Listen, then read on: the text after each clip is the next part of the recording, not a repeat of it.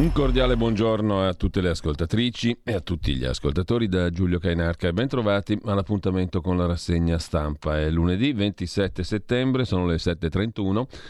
Come al solito vi consiglio caldamente, vi impongo anzi, di consultare il nostro sito radiorpl.it. È un'imposizione a fin di bene perché scoprirete un sacco di roba semplicissima, proprio è l'ABC terra-terra, ma Fatto bene, pulitino, bellino, si trova tutto quello che ci serve per quanto concerne radiorpl.it. Dopodiché andiamo a vedere l'ANSA e poi c'è anche un'altra notizia anticipata oggi in prima pagina su Corriere Repubblica. Sotto inchiesta Luca Morisi, il guru dei social per cessione di droga, l'inventore della bestia, indagato dalla Procura di Verona, accusato da alcuni giovani che dicono ci ha dato la droga. Questo lo portano in prima pagina il Corriere soprattutto della sera con Fiorenza Sarzanini, Ministero dell'Interno e con eh, Repubblica, ma lo vediamo dopo. Intanto prima pagina dell'ANSA che si apre con le elezioni in Germania. Fiato sospeso per il risultato elettorale, l'SPD va avanti, la CDU non molla, la sfida sul filo del rasoio. Vedremo tra Scholz e Laschet. Poi la Serie A, il Napoli spietato, Cagliari KO.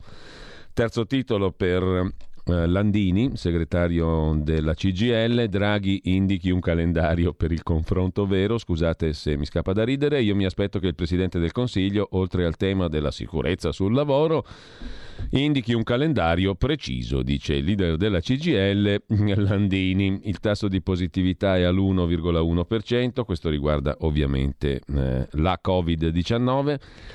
Vicequestore della polizia sul palco dei No Pass sarà sottoposta a procedimento. Viva il libero pensiero. Nella manifestazione a Roma annunzia Alessandra Schilliro, certificato illegittimo, dice la Schilliro. Vicequestore che contesta il Green Pass. Per la Morgese affermazioni gravissime. Mentre Richard Gere, il celeberrimo una volta attore, sarà testimone contro Salvini, gli fa un po' di pubblicità, pro- a Salvini naturalmente, al processo Open Arms. Lo conosco come attore attore, ha detto Salvini, ma non so che lezione può dare a me, dice Salvini, così peccando mm, di scarsa modestia. Richard Gere testimonierà contro di me nel processo Open Arms il prossimo 23 ottobre a Palermo. A rivelarlo è stato Matteo Salvini. Lo conosco come attore, ma non capisco che tipo di lezione possa venire a dare a me, alle italiane e agli italiani sulle nostre regole, sulle nostre leggi, ha detto ancora il leader della Lega parlando dell'attore. Se qualcuno pensa di trasformare il processo in uno spettacolo e vuol vedersi Richard Gere, va al cinema e non in tribunale, ha detto ancora Salvini. Gli chiederò un autografo da portare alla mia mamma, ha detto ancora Salvini. Vorrei però sapere quanto costerà ai contribuenti italiani questa roba qua, che non sarebbe possibile in nessun altro paese. Speriamo che Richard Gere si paghi l'aereo mm, da solo e non lo metta sul conto dei contribuenti italiani. Sui migranti ha parlato anche Papa Francesco e non chiudiamo le porte alla loro speranza. Dopo il Papa Berlusconi, Forza Italia ha detto Berlusconi, si parva licet, è essenziale per vincere e per governare. Giorgia Meloni ha detto che ogni partito ha il suo leader, questa è una frase molto interessante, è una delle frasi del giorno. Ogni partito ha il suo leader, dice Giorgia Meloni. Beffa in Islanda, un Parlamento al femminile, i giornali hanno titolato non pochi, su questa questione invece è durata poche ore. Dopo il riconteggio dei voti le deputate donne hanno perso la maggioranza, dunque in Islanda non c'è più un Parlamento rosa, tra virgolette, o al femminile come qualche giornale invece titola ancora stamani. E sempre dal primo piano dell'agenzia ANSA, controlli dei NAS dei carabinieri su Green Pass, per 94.000 euro le sanzioni, 236 le violazioni. Si, si, parla naturalmente di esercizi mm, commerciali, di ristoranti, bar, eccetera. Sono 236 le violazioni accertate dai NAS durante i controlli sul rispetto dell'obbligo del Green Pass sono state ispezionate 5.000 attività, 236 le sanzioni. Insomma, il bilancio è abbastanza buono, diremmo, sotto il profilo dell'osservanza delle norme. Sempre poi dal primo piano dell'agenzia ANSA cosa c'è da sottolineare, anzi da ricordare, ehm, diciamo la cronaca nera, purtroppo nerissima, la morte di Laura Zigliani. L'ipotesi è quella del soffocamento nel sonno. Sono state arrestate la figlia e il fidanzato di una delle figlie che hanno fatto fuori la mamma. È stata stordita dai farmaci, ma non uccisa dal, dal composto. Poi soffocata con il cuscino. Mentre con 400.000 nascite all'anno avremo un'Italia da 30 milioni di abitanti. È l'allarme del presidente dell'Istat, il professor Giancarlo Blangiardo. Il sistema politico e quello economico devono muoversi, altrimenti la prospettiva per l'Italia non è solo l'invecchiamento generale della popolazione, ma alla fine sembra che questa non sia un'emergenza, ma anche un serio rischio per la nostra economia. Meno popolazione, rischio per l'economia, dice il presidente dell'Istat Blangiardo. I nuovi nati in Italia dal 2014 sono in forte calo. Nel 2020, l'anno orribile della pandemia, si è arrivati a 404.000. Il 2021 avremo 385-395.000 nascite. È un trend in atto da tempo, ma questo ulteriore calo possiamo dire che è effetto della seconda ondata di pandemia. Col passare del tempo la popolazione perde la sua fisionomia. Stante l'aspettativa di vita alla nascita di circa 80 anni, 400.000 nascite sono compatibili con una popolazione che nel lungo periodo si ferma a poco più di 30 milioni, sono la metà sostanzialmente di adesso. Nel lungo periodo senza indicare quale sia il periodo sostanzialmente. Mentre lasciamo con questo l'agenzia ANSA, diamo uno sguardo rapido come al solito anche all'adnkronos.com.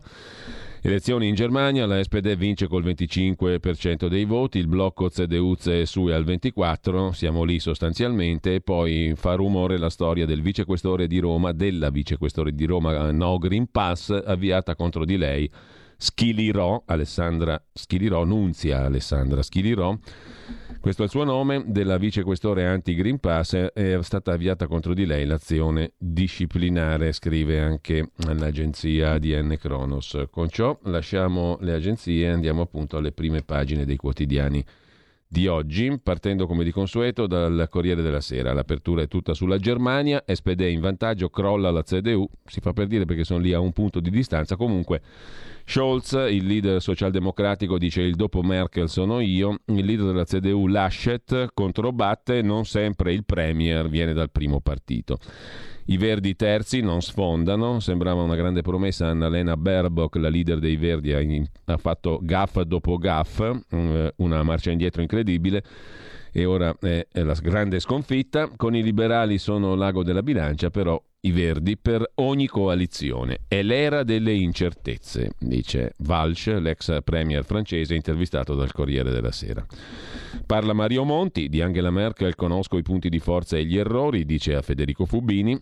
In taglio alto però c'è anche la questione delle mafie. Carlo Verdelli, l'ex direttore di Repubblica, si occupa dell'assalto sottovalutato e silenzioso delle mafie. La mafia resta la montagna di merda fotografata una volta per tutte, la definizione di Peppino impastato che sotto quella montagna ci rimase soffocato, ma la montagna, cento passi dopo cento passi, si è fatta furba, è diventata invisibile, insomma la solita questione delle mafie sottovalutate e silenziose, ma che si radicano vie più. In primo piano poi la questione dei medici, la terza dose è un nostro diritto, la terza dose di vaccino per i medici eh, è un diritto, dice il presidente dell'Ordine dei Medici Filippo Anelli, e poi la Lega. Sotto inchiesta il guru dei social. Ha ceduto droga. Luca Morisi. L'accusa è piuttosto pesante. Vediamo in che termini se ne occupa. Fonte Ministero dell'Interno, visto il pezzo di Fiorenza Sarzanini che per solito ha fonti al Ministero dell'Interno. Comunque c'è un motivo di opportunità mh, mm, dietro la scelta di Luca Morisi di uccidere la bestia che per anni ha curato l'immagine social di Matteo Salvini. È indagato Morisi dalla Procura di Verona per cessione di stupefacenti. Per questo, quattro giorni fa, ha improvvisamente lasciato l'incarico. Questioni personali, non c'è un problema politico, aveva fatto sapere senza aggiungere alcun dettaglio alimentando voci di dissapori con Salvini. O addirittura l'ipotesi che fosse in disaccordo con la linea troppo governista del partito o di un'ala della Lega. E invece il motivo reale dell'abbandono di Morisi, scrive il Corriere della Sera con Fiorenza Sarzanini, il motivo reale dell'abbandono di Morisi è legato a un'inchiesta avviata dopo la denuncia di carabinieri che hanno perquisito la sua cascina a Belfiore, un paesetto in provincia di Verona, trovando alcune dosi di droga, pare droga dello stupro, GHBL Tutto comincia a metà agosto quando vengono fermati tre giovani. Nell'auto hanno un flacone di droga liquida. La versione ufficiale racconta che sono loro ad accusare Morisi di avergliela ceduta. In realtà c'è il sospetto che Morisi fosse sotto osservazione già da qualche settimana e il controllo, apparentemente casuale, dei tre giovani sia scattato monitorando i suoi contatti. Una soffiata che si rivela fondata. Quando scatta la perquisizione, i carabinieri trovano altra droga nell'abitazione di Morisi. Il quantitativo è modesto per uso personale, ma il fatto che i tre ragazzi lo abbiano indicato come lo spacciatore fa scattare l'accusa più grave di cessione e non la semplice detenzione. Morisi finisce nel registro degli indagati. La vicenda rimane riservata, ma nei giorni scorsi, quando Morisi decide di dimettersi, in Parlamento circolano indiscrezioni. C'è chi parla di perquisizione per droga, chi ipotizza che dalla sua cascina sia stato portato via materiale informatico, poi arriva ieri sera la conferma Morisi sotto inchiesta. I contorni della vicenda rimangono oscuri, scrive il Corriere della Sera, con Fiorenza Sarzanini. Della perquisizione si è saputo più di un mese di distanza, è stata fatta un mese fa. Perché soltanto adesso ha deciso di lasciare l'incarico e soprattutto aveva avvisato Salvini, ma altri nella Lega erano al corrente? Morisi ha 48 anni, è al fianco di Salvini dal 2013, lo aveva seguito al Ministero dell'Interno, qui aveva creato una task force per gestire l'immagine sui social, nel giro di qualche mese aveva catturato milioni di follower. In alcune segnalazioni sospette dell'unità antiriciclaggio di Banca d'Italia pubblicate da L'Espresso, venivano evidenziati passaggi di soldi anomali per finanziare le sue società e gestire l'immagine del capo. Lui si definiva social megafono, mi occupo quasi 24 per 7 della comunicazione per il capitano. Raccontava di aver avuto un innamoramento che l'aveva portato a diventare lo spin doctor più ascoltato di Salvini. La sua strategia di comunicazione aveva creato polemiche, come quando posta la foto che ritrae Salvini mentre imbraccia un mitra. Si avvicinano le europee, se ne inventeranno di ogni per fermare il capitano, ma noi siamo armati e dotati di elmetto, spiega Morisi. È sempre lui a inventare il Vinci Salvini il gioco alla vigilia delle elezioni politiche del 18 che premiava con un incontro con Salvini chi metteva più like alle foto e ai video che Morisi confezionava e mandava in rete. E poi l'inciampo di un mese fa da droga. L'inchiesta è in corso, conclude il Corriere della Sera, i dettagli ancora coperti da segreto istruttorio, ma la scelta di farsi da parte e il silenzio della Lega sulla vicenda sembrano dimostrare che fosse ben difficile liquidarla come una bufala. Del resto, in questi giorni Salvini, impegnato in campagna elettorale, in numerosi comizi e incontri pubblici, non ha rilasciato alcun commento sulla decisione di Morisi di dimettersi. Così il Corriere della Sera in primissimo piano, in prima pagina. Per rifarci la bocca andiamo all'ultimo banco di Alessandro Davenia, la rubrica del lunedì, mm, Indipendere, il titolo del pezzo di Davenia, scrittore e insegnante, come ben sappiamo. Non scandalizzate questi piccoli. All'inizio dell'anno scolastico risuonavano in me eh, queste parole del Vangelo di Luca. Scandalizzare in greco significava mettere una trappola. A proposito, il compito che ho con i ragazzi è quindi per me eliminare o non mettere trappole sul loro cammino, scrive Alessandro Daveni, appunto, scrittore ma anche insegnante. Insegnando lettere mi sono chiesto allora che trappole avrei dovuto eliminare e mi sono venute in soccorso le parole del filosofo Wittgenstein. I limiti del mio linguaggio sono i limiti del mio mondo. Cioè viviamo la realtà in base alle parole che abbiamo. Per esempio, la parola inglese per azzurro è light blue, blu leggero, che rende meno sensibile nel percepire il colore rispetto a chi lo indica con un nome preciso. Esperimenti scientifici dimostrano che distinguiamo i colori che sappiamo nominare, solo quelli. La parola definisce, è il confine mentale e sentimentale dell'esperienza che facciamo del mondo.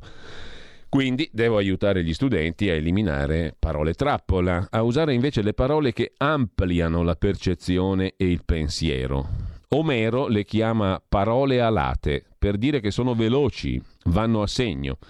Avendo fatto leggere loro 1984, romanzo in cui George Orwell nel 1948 immaginava il cupo futuro dell'umanità, voi compratevi anche noi di Evgeny Zamiatin, che è stato pubblicato nel 1922, molto prima del romanzo di Orwell, detto per inciso e per parentesi, chiusa parentesi, torniamo ad Alessandro Davenia, Avendo fatto leggere 1984 di Orwell, ho dedicato le prime ore di lezione a una parte del testo trascurata, l'appendice sui principi della neolingua, scrive George Orwell. La riflessione, come sempre, è interessante. Indipendere è il titolo del pezzo dell'ultimo banco, la rubrica di oggi, come ogni lunedì, sul Corriere della Sera di Alessandro Davenia.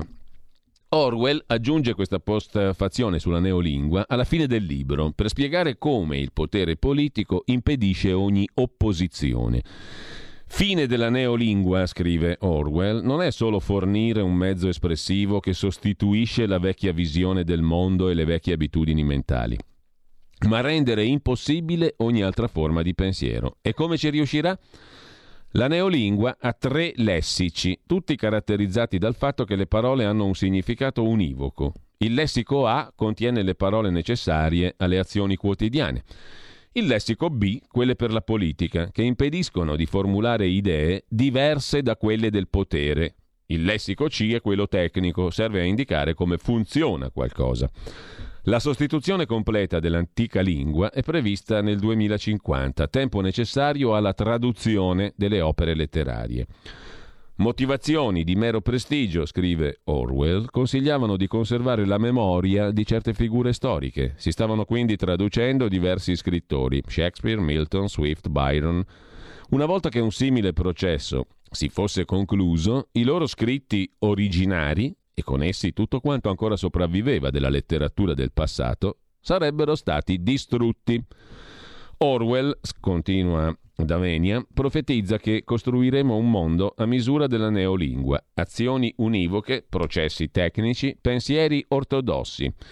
In neolingua non c'è più apertura simbolica, non si può quindi più scrivere letteratura fatta di invenzioni linguistiche che poi sono invenzioni di mondo al pari delle scoperte scientifiche. Dopo aver riletto coi ragazzi l'appendice a 1984, ho detto che il lavoro del triennio sarebbe stato mettere in discussione parole che intrappolano o fanno inciampare il sentire e il pensare e che quindi ci impediscono di percepire noi stessi e il mondo.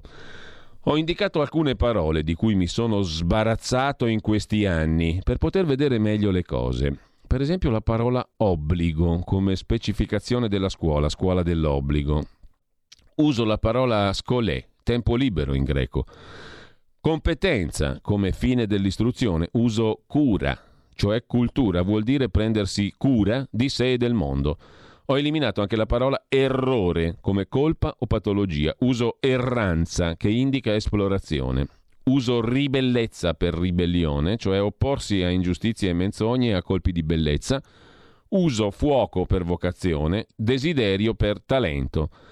Poi ho fatto gustare loro alcune parole alate, perdute, che Dante, creando una lingua nuova, quindi un mondo nuovo, aveva inventato. Intuarsi e inmiarsi, per indicare ciò che accade agli amanti che si conoscono sempre meglio infuturarsi o insemprarsi per indicare quando il tempo si dilata grazie all'amore.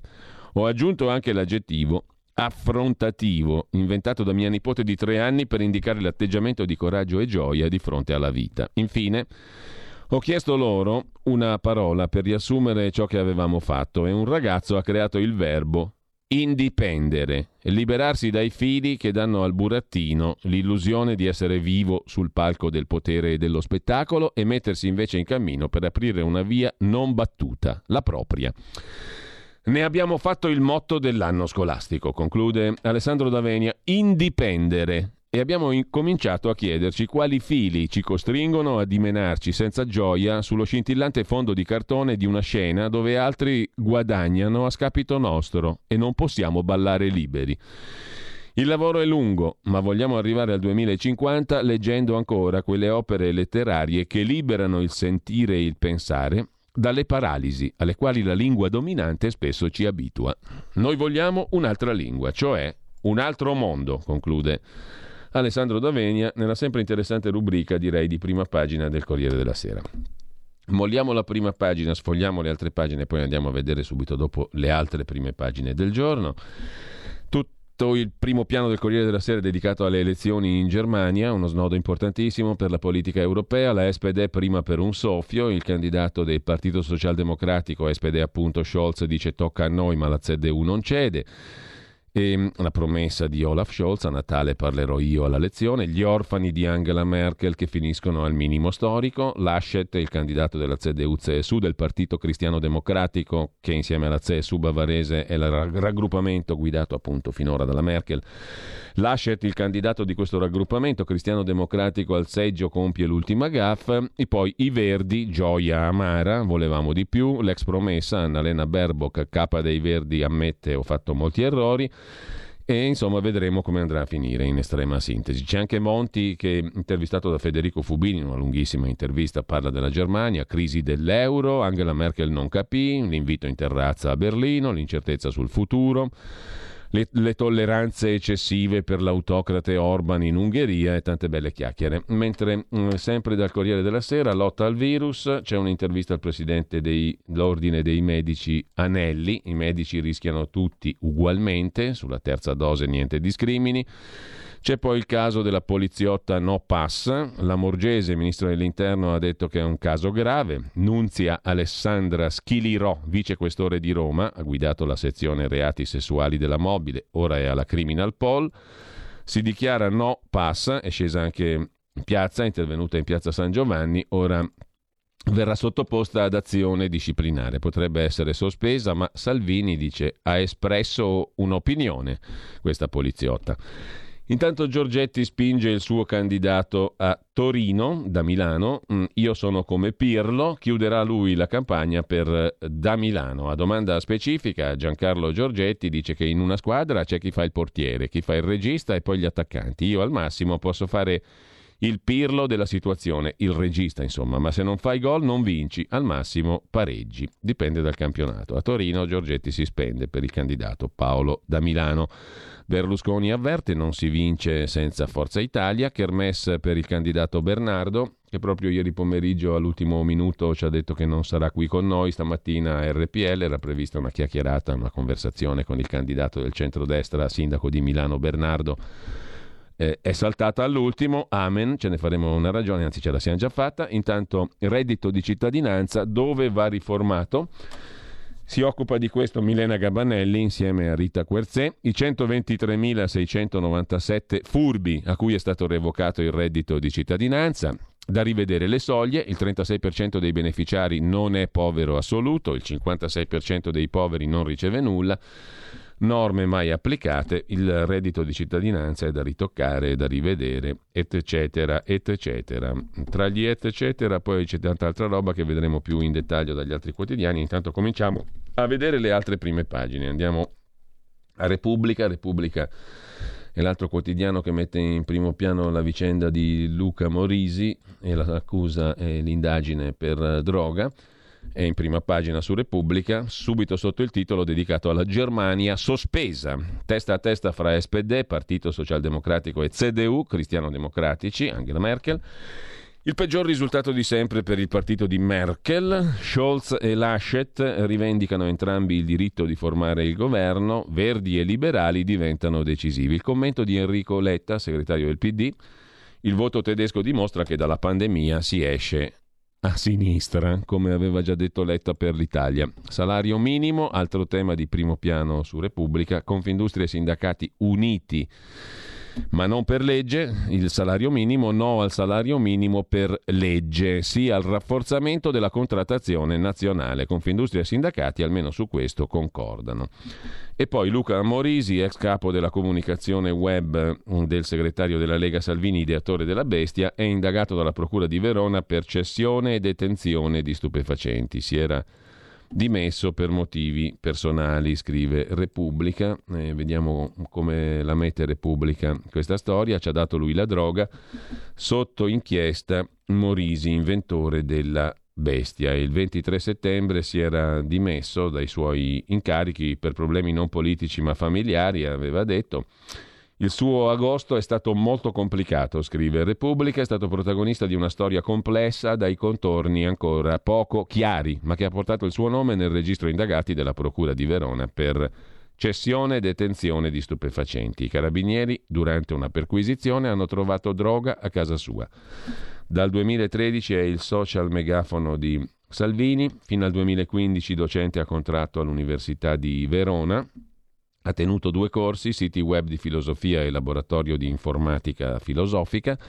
Tra i vigneti e le strade sterrate della campagna di Belfiore, mm, verso eh, la campagna veronese, insomma, c'è un cascinale restaurato, uno degli alloggi occupato da Morisi. A questo indirizzo corrisponde per moltissimo tempo la sede della sua partita IVA. È qui che si svolge la storia che rischia di compromettere per sempre la sua attività al servizio della politica. Una storia ancora non risolta, da approfondire, ma di cui Repubblica è in grado di fornire gli elementi essenziali. I fatti. Intorno a Ferragosto i carabinieri del comando locale fermano un'automobile per un normale controllo. A bordo ci sono tre ragazzi. I militari si accorgono del loro nervosismo, li fanno scendere e trovano sulla macchina un flacone con del liquido dentro. Secondo i carabinieri, stupefacenti. Chiedono spiegazione ai ragazzi, qualcuno se la canta, indicando la persona da cui avevano ricevuto il liquido e il luogo della cessione. Ce l'ha data Luca Morisi che abita a Belfiore. È davvero andata così? si domanda Repubblica. A questo la Procura non è in grado ancora di dare una risposta. Certo è che i carabinieri a quel punto vanno a fare una perquisizione nell'alloggio di Morisi e trovano un modesto quantitativo di droga, compatibile con l'uso personale, la cui detenzione fa comunque incorrere nell'illecito amministrativo e nella sanzione. La Procura di Verona, procuratrice Angela Barbaglio, apre un fascicolo con l'ipotesi di reato produzione, traffico, detenzione illecita di sostanze stupefacenti e iscrive Morisi nel registro indagati. L'inchiesta è assegnata al pubblico ministero Stefano Aresu. La natura della sostanza rinvenuta nell'auto non è accertata. Il liquido è stato mandato al laboratorio analisi dell'Arma, che serve il nord-est Italia, i risultati non sono ancora arrivati, molte droghe hanno forma liquida, dal GHB, ecstasy liquida al GEBL, la cosiddetta droga dello stupro, ma solo l'esame chimico può dire se è stupefacente. Di certo tutta la vicenda che è il vero motivo dell'abbandono di Morisi, non si può ascrivere alle asserite questioni familiari. Repubblica ha chiesto un commento a Morisi senza ottenere risposta, scrive Repubblica in prima pagina. Infine, dalla prima pagina di Repubblica, poi lo vediamo meglio, c'è anche il sondaggio del lunedì, o meglio, l'approfondimento del sociologo Ilvo Diamanti, come tutti i lunedì, la sua rubrica Mappe. L'immigrato non fa più paura. Oggi gli immigrati non fanno più paura, suggeriscono questa conclusione i dati di un sondaggio. Demos suscitano un grado di preoccupazione molto minore rispetto a qualche anno fa. Lasciamo Repubblica, andiamo a vedere la stampa di Torino. Dalla stampa probabilmente in apertura la Germania, non vince nessuno, è il titolo principale, ma poi c'è anche l'Islanda delle donne e poi si è visto che non sono in maggioranza la percentuale femminile più alta dei parlamenti europei. Comunque c'è una percentuale mh, di donne elette molto elevata, quasi maggioritaria, hanno sfiorato per un attimo, poi hanno riconteggiato il tutto e non è così, però insomma siamo lì. E poi c'è un'intervista al ministro Giorgetti sulla stampa in prima pagina, Draghi al colle, poi andiamo al voto subito. La vediamo immediatamente, l'intervista a Giancarlo Giorgetti, dopo aver eh, dato uno sguardo però anche al resto della prima pagina della stampa, tra le cose di primo piano c'è la questione della poliziotta Novax, tradisce la Costituzione, scrive la filosofa Michela Marzano. Il leader del PD Letta, che si rivolge alla sindaca uscente di Torino Appendino, stiamo uniti al ballottaggio dopo il primo turno. E poi c'è lo spazzino a Napoli che mm, invece di pulire lorda, sporca la città. È il simbolo dell'avverarsi di un pregiudizio, scrive Gianluca Nicoletti. La città su cui si sono addensate eh, le facezie denigratorie sulla stratificazione del pattume ha operatori ecologici che invece di pulire le strade le insozzano e sparpagliano per strada i rifiuti, come questo spazzino mm, che è stato immortalato anche da alcuni filmati. Ma andiamo all'intervista a Giancarlo Giorgetti sulla prima pagina della stampa di Torino. Non esistono due leghe, voglio Draghi al Quirinale, poi torniamo subito al voto. Questo è il titolo con cui si riassume il tutto. Nord. Bisognerebbe scriverlo maiuscolo perché l'impressione è che qualunque frase esca dalla bocca di Giancarlo Giorgetti finisca con uno stentoreo Nord, scrive Andrea Malaguti che lo intervista per la stampa. Detto in tonalità Bossi, il suo vero riconosciuto punto di riferimento. Il 99% di quello che so l'ho imparato da lui e a dire il vero gli farei ancora gestire la partita del Quirinale, dice Giancarlo Giorgetti. Produttività, lavoro e una sfumatura della fu Roma ladrona, che un tempo era preferita anche da Matteo Salvini, questa sinfonia di Roma ladrona, e oggi invece è il terreno scivoloso che divide il ministro e il suo capitano, sfiancato dalla Meloni e avvinghiato dall'idea del partito nazione. E poi c'è Draghi, Passione di Giorgetti, ossessione di Salvini, capace di suscitare una inedita diffidenza, come un sentimento piccolo, una capocchia di spillo, che per loro ha però un peso specifico importante. Dopo questo po' di introduzione modello barocco, andiamo al dunque, all'intervista. In un elegante albergo nel centro di Torino, Giancarlo Giorgetti decide di fare il punto con la stampa sullo stato dei suoi rapporti con Salvini e con Draghi, Quirinale e il voto di domenica. Ministro Giorgetti, ci sono due leghe? chiede il barocco intervistatore. Una sola, fatevene una ragione, risponde il poco barocco intervistato. Perlomeno ci sono due linee, per niente, risponde Giorgetti. Al massimo sensibilità diverse. Amando le metafore calcistiche, direi che in una squadra c'è chi è chiamato a fare gol e c'è chi è chiamato a difendere. Io, per esempio, ho sempre amato Pirlo. Qualcuno deve segnare, qualcuno deve fare gli assist. Lei a Varese ha detto ci rifacciamo alla Lega Lombarda che univa le comunità e faceva il bene della propria gente. È vero, Qual è il problema? domanda Giorgetti. Nessuno, risponde l'intervistatore barocco. Solo che, mentre lei richiamava le radici del nord, a Tor Bella Monaca Salvini diceva io mi sento romano d'adozione. Risponde Giorgetti, bisogna vedere come la pensano i romani. Secondo lei vedremo la prossima settimana, risponde Giorgetti, ma è vero che la capitale ci ospita, anche se io vivo nella campagna di Varese. Chi vince le amministrative a Roma dipende da quanto Calenda riesce a intercettare il voto in uscita dalla destra. Nei quartieri del centro penso che sarà un flusso significativo ma non so come ragionino le periferie. Se Calenda va al ballottaggio con Gualtieri ha buone possibilità di vincere. E al netto delle esuberanze mi pare che abbia le caratteristiche giuste per amministrare una città complessa come Roma. Se al ballottaggio ci vanno Gualtieri e Michetti, vince Gualtieri. Michetti candidato sbagliato? Non lo so, dice Giorgetti, ma so che il candidato giusto sarebbe stato Bertolaso. E a Milano? E qui la risposta di Giorgetti è molto poco barocca e molto tranchant. A Milano Sala può vincere al primo turno, risponde Giancarlo Giorgetti. Non le piace Bernardo? domanda l'intervistatore. Non è questo il punto, risponde Giorgetti. Per altri candidati mm, non li ho, peraltro i candidati non li ho scelti io. Faccio il ministro, mi occupo d'altro, come è giusto che sia. A Torino però si sta occupando di Da Milano, il candidato del centrodestra. Lo facevo, risponde Giorgetti, già prima di entrare al Ministero dello Sviluppo Economico e credo che possa vincere al secondo turno. Il centrodestra al secondo turno non vince mai, statisticamente è così, osserva Giorgetti, ma qui il caso è diverso. Paolo da Milano è candidato civico, il voto politico si esprimerà al primo turno, poi conterebbe la sua persona e la città potrebbe convergere su di lui. Ministro, domanda Malaguti, quante possibilità ci sono che Berlusconi diventi Presidente della Repubblica? Poche. E allora perché Salvini rilancia la sua candidatura? Per evitare di parlare di altre cose serie, tipo Draghi, dice Giorgetti. La vera discriminante politica per i prossimi sette anni è cosa fa Draghi. Va al Quirinale? Va avanti col governo? E se va avanti, con chi lo fa? Lei cosa vorrebbe? chiede Malaguti. Vorrei, risponde Giorgetti, che rimanesse lì per tutta la vita. Il punto è che non può. Perché? Perché appena arriveranno delle scelte politicamente sensibili, la coalizione si spaccherà. A gennaio mancherà un anno alle elezioni e Draghi non può sopportare un anno di campagna elettorale permanente. Da gennaio la musica sarà diversa anche se fino ad oggi Draghi non si è occupato dei partiti. I partiti smetteranno di coprirlo e si concentreranno sugli elettori. Morale?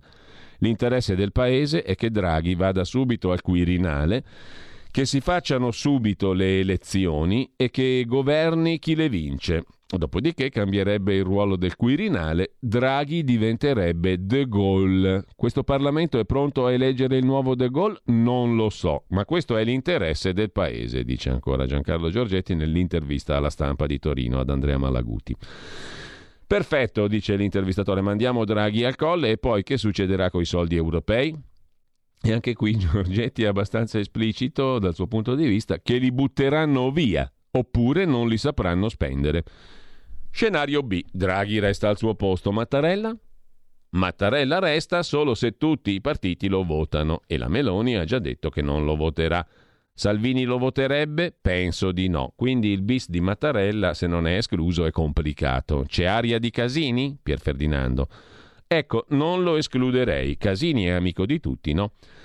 Ministro, perché la bestia Morisi ha mollato Salvini? Boh, risponde Giorgetti, io non credo che dietro alla sua scelta ci siano motivazioni politiche. Quindi non lo ha affossato lei? Ma figuriamoci, proprio no. Io lo rispetto tantissimo, Morisi. È intelligentissimo, fa un lavoro che io non capisco perché sono a social, ma lui è super bravo. Le piace anche quando spara a zero su migranti e Saviano? È da un po' che aveva smesso di farlo. Credo che abbia fatto una scelta personale, tutto qui. Domanda ancora eh, Malaguti sulla stampa a Giancarlo Giorgetti. Alla tre giorni sindacale organizzata da Landini a Bologna, il commissario europeo al lavoro Schmidt ha rilanciato il salario minimo europeo. Se non c'è la parità di acquisto nei paesi europei è piuttosto difficile da realizzare, osserva Giorgetti. Poi col salario minimo togli legittimazione alla contrattazione ammazzando il sindacato. I sindacati esistono anche in Germania, ma è un altro mondo, un'altra cultura, niente salario minimo. Il dibattito è aperto, risponde Giorgetti, anche se va inserito in un discorso più ampio. E poi a una settimana dal voto questa discussione è demagogia con il rapporto che rapporto ha col ministro Orlando umanamente correttissimo. Certo lui sconta un retroterra culturale particolare. Lo ispira Landini, come sostengono in molti? Può essere, risponde Giorgetti. Io ho un ottimo rapporto anche con Landini, a dire la verità, ma il problema è un altro. Recitano una parte, è tutto un copione, a cominciare dai tavoli di crisi, tutta una rappresentazione per l'opinione pubblica come se fossimo negli anni Ottanta e invece sulle cose concrete possiamo incontrarci e spesso lo facciamo, dice Giorgetti. Quanto a Bonomi, presidente di Confindustria, ha fatto bene Renzi a dirgli di darsi una calmata, è come se anche la Confindustria non avesse il senso del momento. Domanda, ha mai pensato a fare lei, chiede Malaguti, il frontman della Lega? Quella di cui parla lei mi sa che è la politica di copertina, risponde Giorgetti. Politica di visione, preferisco guardare lontano restando dietro. Se fai il front man finisce che ti perdi nelle risse. Guardi quel che è successo a Letta. L'hanno preso e scaraventato nella mischia. Ecco, io no. Grazie. Ministro, un'ultima cosa. Cosa pensa della trattativa della sentenza sulla trattativa Stato-mafia? Penso che una storia come quella in Francia sarebbe durata due settimane. Lo Stato fa lo Stato. Così Giancarlo Giorgetti intervistato sulla stampa di Torino da Andrea Malaguti, poi Alberto Mattioli si occupa a complemento dell'intervista del tramonto di Forza Italia, faide interne, l'addio dei consiglieri regionali che vanno verso la Lega, le fosche previsioni alle elezioni di Milano. Secondo Giorgetti vince al primo turno, non è escluso Beppe Sala. Il partito di Berlusconi è sempre più in crisi e rischia di scomparire nella sua città simbolo, a Milano. Anche l'ex assessore alla sanità Gallera potrebbe lasciare gli azzurri. Così sulla stampa Giancarlo Giorgetti. Ma noi torniamo adesso a vedere le prime pagine dei quotidiani di oggi, molto velocemente. Abbiamo visto i tre che una volta erano quelli principali, adesso vediamo la nostra Pravda, la verità. Ah, tra l'altro, oggi a proposito di verità, il vice direttore Borgonovo torna qui a RPL con la sua rubrica. Tra l'altro, alle 9.30 avremo modo di chiacchierare con Carlo Freccero dopo le sue prese di posizione sulla questione del Great Reset a livello mondiale, del grande riassetto dei poteri globali, Covid-19 permettendo. Dicevamo la verità, la nostra Pravda, alle 9.30 la chiacchierata con Borgonovo, con me e con eh, Carlo Freccero, mentre la verità apre la sua prima pagina con il pezzo del direttore Maurizio Belpietro, siamo sempre prigionieri di Speranza, il ministro della Salute, che straparla di immunità di gregge, ma i numeri di chi si è sottoposto al vaccino indicano che o siamo già arrivati alla soglia o non ci giungeremo mai, visto che il vaccino non sterilizza. La guerra a cure e tamponi è insensata. Negli altri paesi si torna alla normalità, noi siamo fermi al Green Pass. Alessandro Rico intervista poi Luca Ricolfi, l'abbiamo sentito qui a RPL l'altra settimana, grave errore trascurare le terapie. La puntura non basta, dice il professor Ricolfi. Il vaccino non basta, un errore gravissimo trascurare le cure. Guardatevi il sito di fondazioneium.it su questo. C'è un bel saggio e c'è anche una serie di commenti del professor Ricolfi. L'immunità di gregge è impossibile, i Novax sono un alibi, su scuole e trasporti Draghi è stato perfino peggiore di Conte. Il vaccino ai bimbi può essere un atto egoistico di noi adulti, pensiamoci. E sui richiami eh, mi chiedo, è saggio farli per anni ignorando i possibili rischi del vaccino? Per quanto riguarda invece la questione dell'immunità di gregge, non è possibile raggiungerla, dice chiaramente Ricolfi. E le ragioni sono due e vanno distinte molto bene. La prima è che la variante delta del eh, virus ha raggiunto un valore di RO, il numero di contagiati pro capite, vicino a 8 e non 2,5 come il virus originario. E questo comporta che la copertura del vaccino necessaria passa dal 60 all'87,5%, un livello chiaramente irraggiungibile a meno di introdurre e far rispettare l'obbligo vaccinale dai 12 anni in su. Ma la ragione più importante è un'altra, i vaccini attuali sono leaky, aggettivo inglese che significa deboli, cioè sgocciolanti, non immunizzano completamente, come rivelano i numerosi casi di infezione, ricovero e morte di doppiamente vaccinati. E questo compromette l'immunità di gregge irrimediabilmente. La formula standard dell'immunità di gregge si applica a vaccini perfetti, non a questi vaccini imperfetti o leaky. Se il vaccino è leaky, cioè imperfetto, si applica un'altra formula, da cui si ricava che l'immunità di gregge non si raggiunge nemmeno col 100% di vaccinati. L'immunità di gregge è una chimera e mh, mm, si alimenta questa illusione mh, mm, perché una ragione può essere che per spiegare il motivo dell'irraggiungibilità si sarebbe costretti ad ammettere che i vaccini, esaltati come miracoli, sono in realtà ben lontani dall'obiettivo di immunizzare tutti i vaccinati. Penso però che il vero motivo del silenzio su questo punto sia un altro. Se ci dicessero la verità dovrebbero ammettere che il vaccino, pur essendo forse necessario per spegnere l'epidemia, non è sufficiente e se non è sufficiente dovrebbero prendersi l'incomodo di varare altre misure complicate, costose, come la messa in sicurezza di scuole, università e mezzi di trasporto. E tra l'altro questo è il punto da cui parte un altro ragionamento, quello appunto sul, sui richiami. Saggio farli per anni ignorando i possibili rischi? Punto di domanda. Per quanto concerne poi quello che ha fatto Draghi in materia di prevenzione del virus su trasporti e scuole, mm, che Draghi sia carente mi sembra un eufemismo. Direi completamente assente, risponde Ricolfi. Per certi versi si è fatto un passo indietro, come nel caso del distanziamento di un metro non obbligatorio nelle scuole o di aule universitarie riempite al 100% o della saturazione dei mezzi pubblici, su cui non ho visto alcun tentativo di ridurre l'affollamento. Il Green Pass può essere un, una scorciatoia per coprire queste lacune e per evitare l'obbligo vaccinale, dice ancora il professor Ricolfi su la verità di oggi. Sulla verità c'è anche l'intervista a Carlo Freccero, che poi sentiremo qui a RPL, come ripeto, alle 9.30, intervistato da Fabio Dragoni. L'elite mondiale usa il Covid per imporre le sue regole. Screditate democrazia e politica, il potere è tolto al popolo e dato al governo, meglio se tecnico. Chi non ci sta è ridicolizzato come i no Green Pass e la pandemia è l'occasione irripetibile per attuare miti quale l'economia verde. Le piccole imprese saranno svuotate a favore delle multinazionali. Carlo Freccero, intervistato oggi da uh, La Verità, da Fabio Dragoni, abituato ai ritmi massacranti di chi ha lavorato e rivoluzionato la TV, è l'uomo che ha inventato dal nulla la TV commerciale, Berlusconi, nessun genere escluso. Prima in Mediaset, poi in Rai. Si è occupato di TV in Francia, eh, si è occupato di internet, è immerso in tutto ciò che è comunicazione L'accelerazione autoritaria col Green Pass è ciò che lo tormenta. Ha deciso anche di partecipare come testimonial per promuovere la raccolta di 500.000 firme e arrivare a un referendum abrogativo della legge che istituisce il Green Pass. La prima domanda che Fabio Dragoni fa a Carlo Freccero: chi è che guarda la TV oggi?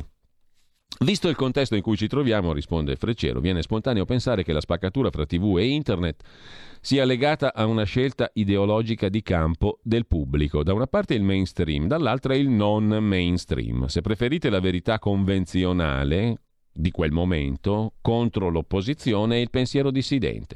Ma non è così. Non sono i covidioti a cercare la televisione, è la TV che fabbrica i covidioti. Il medium è il messaggio e il messaggio costruisce il suo pubblico. La TV è la fabbrica della ripetizione, quindi del conformismo. Il pubblico della TV generalista è conformista, è l'incarnazione di quanto può essere detto in un determinato campo in quel momento. Poi la TV non richiede competenze tecniche specifiche, si indirizza al pubblico non digitale e infatti, statistiche alla mano, è in genere un pubblico anziano, almeno psicologicamente. Chi non guarda la TV ha competenze tecniche e risorse economiche per guardare altro. Chi sa usare internet può accedere alle nuove piattaforme. È un pubblico giovane appartenente al lato positivo del digital divide, un pubblico che può accedere alle piattaforme a pagamento. In quanti sono scappati dalla TV negli ultimi 10-20 anni? La carta stampata. I primi sei quotidiani italiani nel 2008 fra edicola e internet diffondevano 2 milioni di copie, oggi siamo a 600 mila.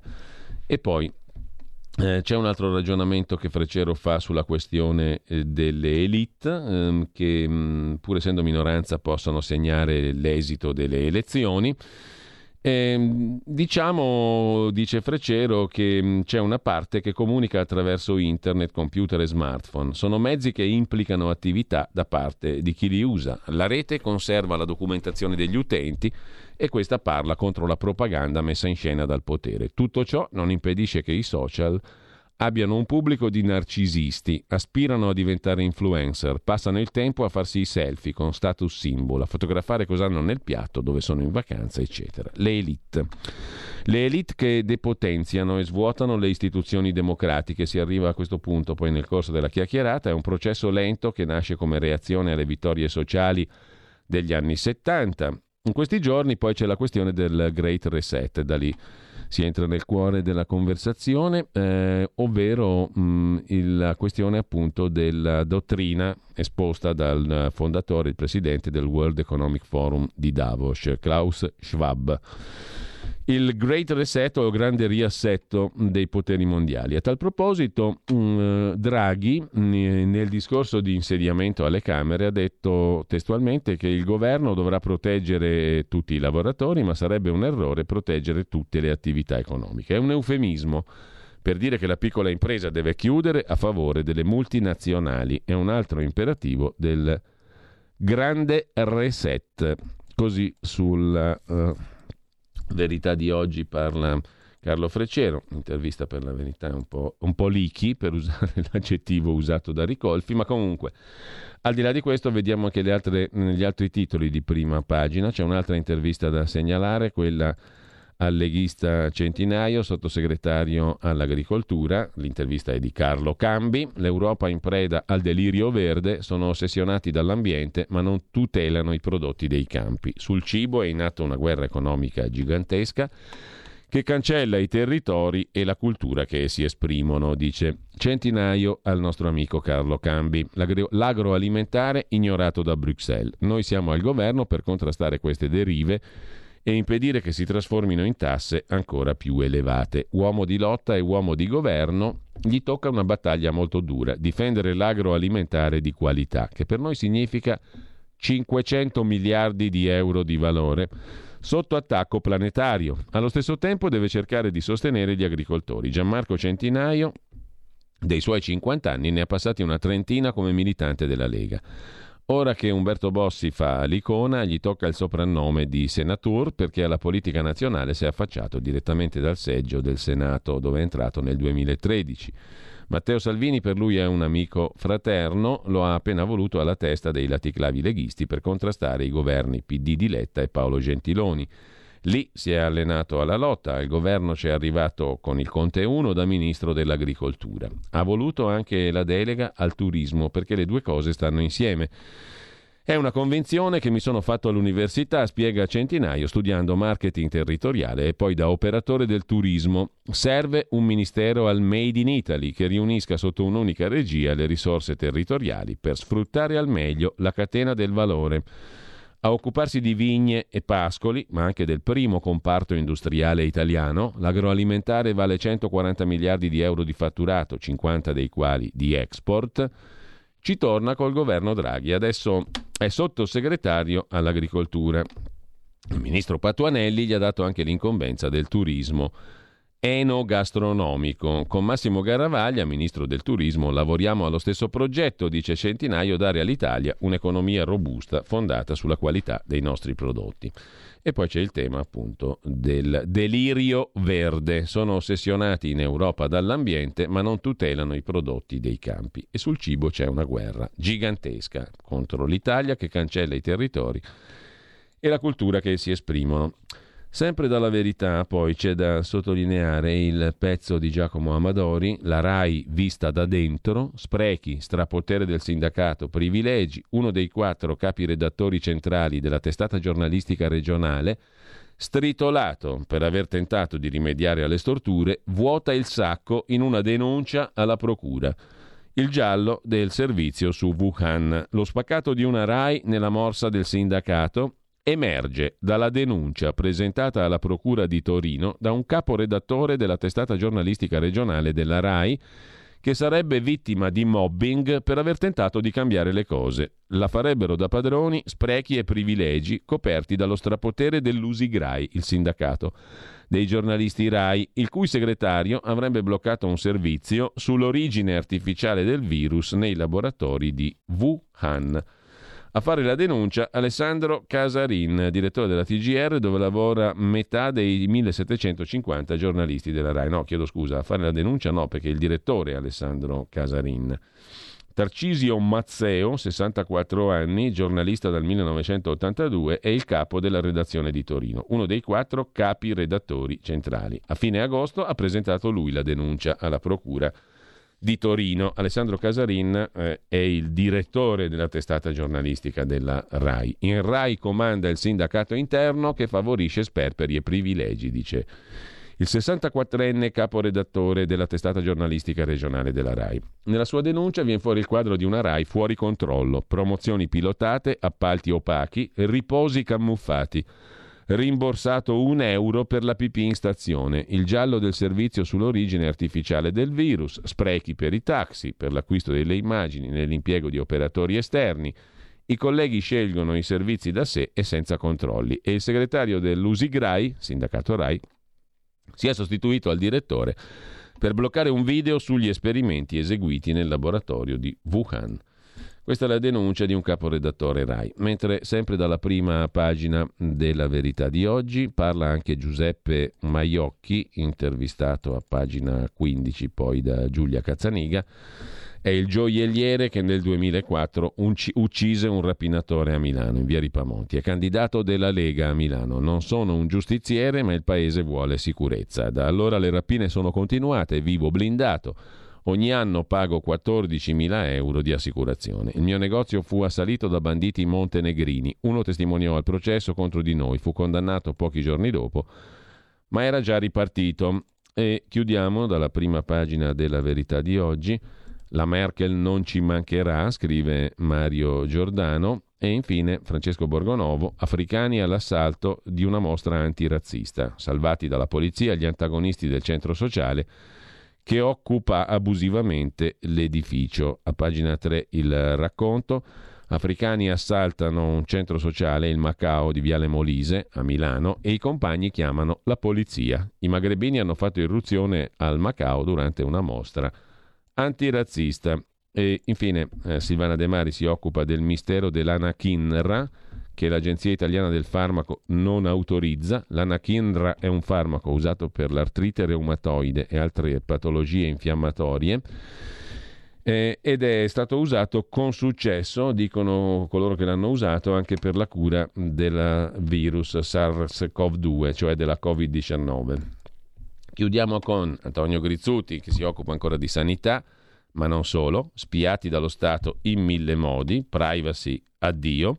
E infine la Cina che invade il mondo, l'Unione Europea le spalanca le porte. Un'inchiesta di Laura della Pasqua. La guerra non è formalmente dichiarata, ma l'offensiva commerciale e tecnologica lanciata dalla Cina contro l'Occidente è aperta. Microchip, controllo dei dati, accaparramento di materie prime, costo dei trasporti, ecco i fronti su cui si lotta. Le pagine 12 e 13 l'inchiesta. Vediamo anche il fatto quotidiano e poi la prima pagina di Libero.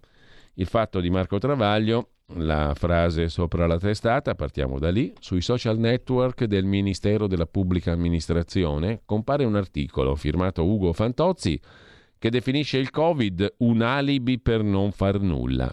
Brunetta, è lei? domanda il fatto quotidiano, ma l'articolo principale è sul salario minimo. I padroni atterriti dalle paghe giuste, ma Draghi li rassicura. Salario minimo ce l'ha tutta l'Unione Europea, ma qui non si può perché Confindustria non vuole e Draghi è un servo della Confindustria o viceversa.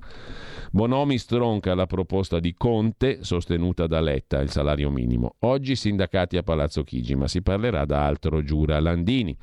E anche Sbarra Cisl lo contrasta, danneggerebbe i lavoratori. E ancora in primo piano il Fondo per l'Ambiente, il FAI, adesso è finito su Airbnb, eh, affitta le dimore storiche, case e vacanze per ricchi con un trust inglese. Anche il FAI comincia a fare business sulle dimore storiche italiane, denunzia il fatto quotidiano. Come tutti i lunedì l'inchiesta con la testata francese Mediapart sulla Palestina oggi, ora Israele propone una tregua, soldi ma senza Stato, e poi parla Luca Bernardo non faccio gaff, è tutta una strategia comunicativa, meglio stupire. Purtroppo non possiamo chiedergli nulla oggi perché ieri all'ultimo ci ha dato l'addio, bye bye, doveva venire stamattina a parlare qui a RPL e non ci sarà. Eh, non si vergogna di essere un neofita della politica, pur col carico che ne consegue. Nel suo caso qualche gaff di troppo, la bocciatura pubblica da parte di alcuni esponenti del suo stesso schieramento, ma Luca Bernardo si mostra sereno, forse arreso alle sue debolezze e gli dice no, non sono gaff le mie, è una strategia comunicativa, meglio stupire. Gli attacchi di Feltri non mi hanno ferito, io non sono un politico, vengo dal volgo e quindi sono volgare. Mentre sempre dalla prima pagina mm, del Fatto Quotidiano parla lo storico Franco Cardini, Meloni è brava ma il suo partito resta invotabile. E poi Ancora in primo piano, nel lago di Garda, le fogne di Brescia. Decide la Gelmini. Se ne occupa Tommaso Montanari, storico dell'arte e collaboratore del Fatto Quotidiano. Poi vedremo meglio questa questione dell'inquinamento del lago di Garda con le fogne di Brescia. Decide la Gelmini. Poi scopriremo il perché.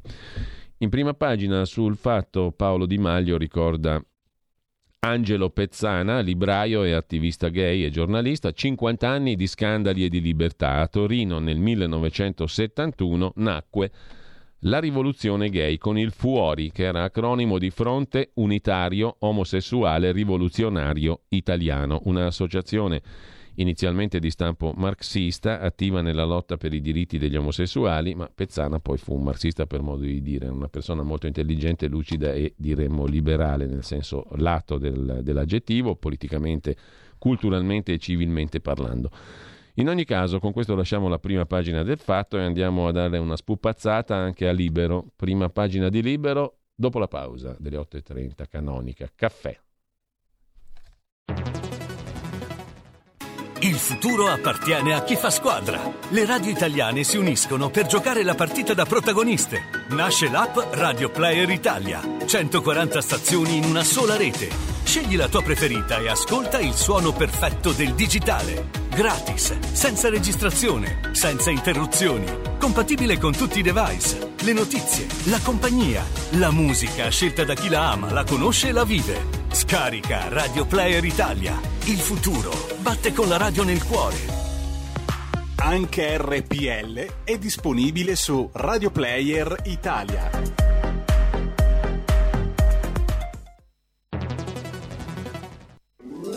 Stai ascoltando RPL. La tua voce libera, senza filtri né censura. La tua radio.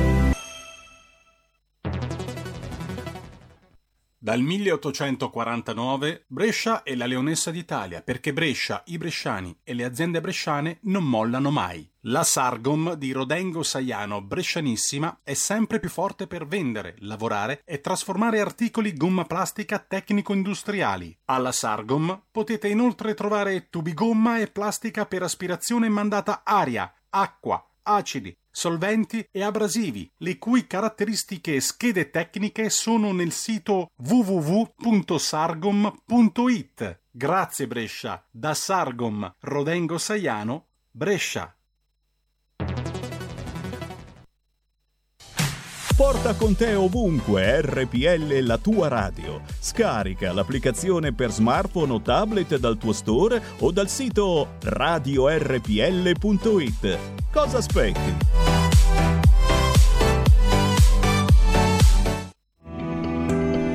Il meteo.it presenta le previsioni del giorno. Una perturbazione atlantica in transito sull'Italia provocherà nelle prossime ore alcune precipitazioni sia pure a macchia di leopardo, temperature stazionarie più calde al sud. Nella prima parte della giornata instabilità soprattutto al nord-est e sulla Toscana con rischio di deboli fenomeni a carattere sparso alternati a fasi asciutte e schiarite. Cielo parzialmente nuvoloso ma precipitazioni praticamente assenti altrove. Nel pomeriggio l'instabilità sarà presente anche su parte del centro dove potranno verificarsi alcuni rovesci specie sulle aree interne e sui rilievi. Tempo sempre lievemente dinamico dinamico al nord-est, meglio altrove. Le previsioni tornano più tardi. Un saluto da ilmeteo.it. Avete ascoltato le previsioni del giorno.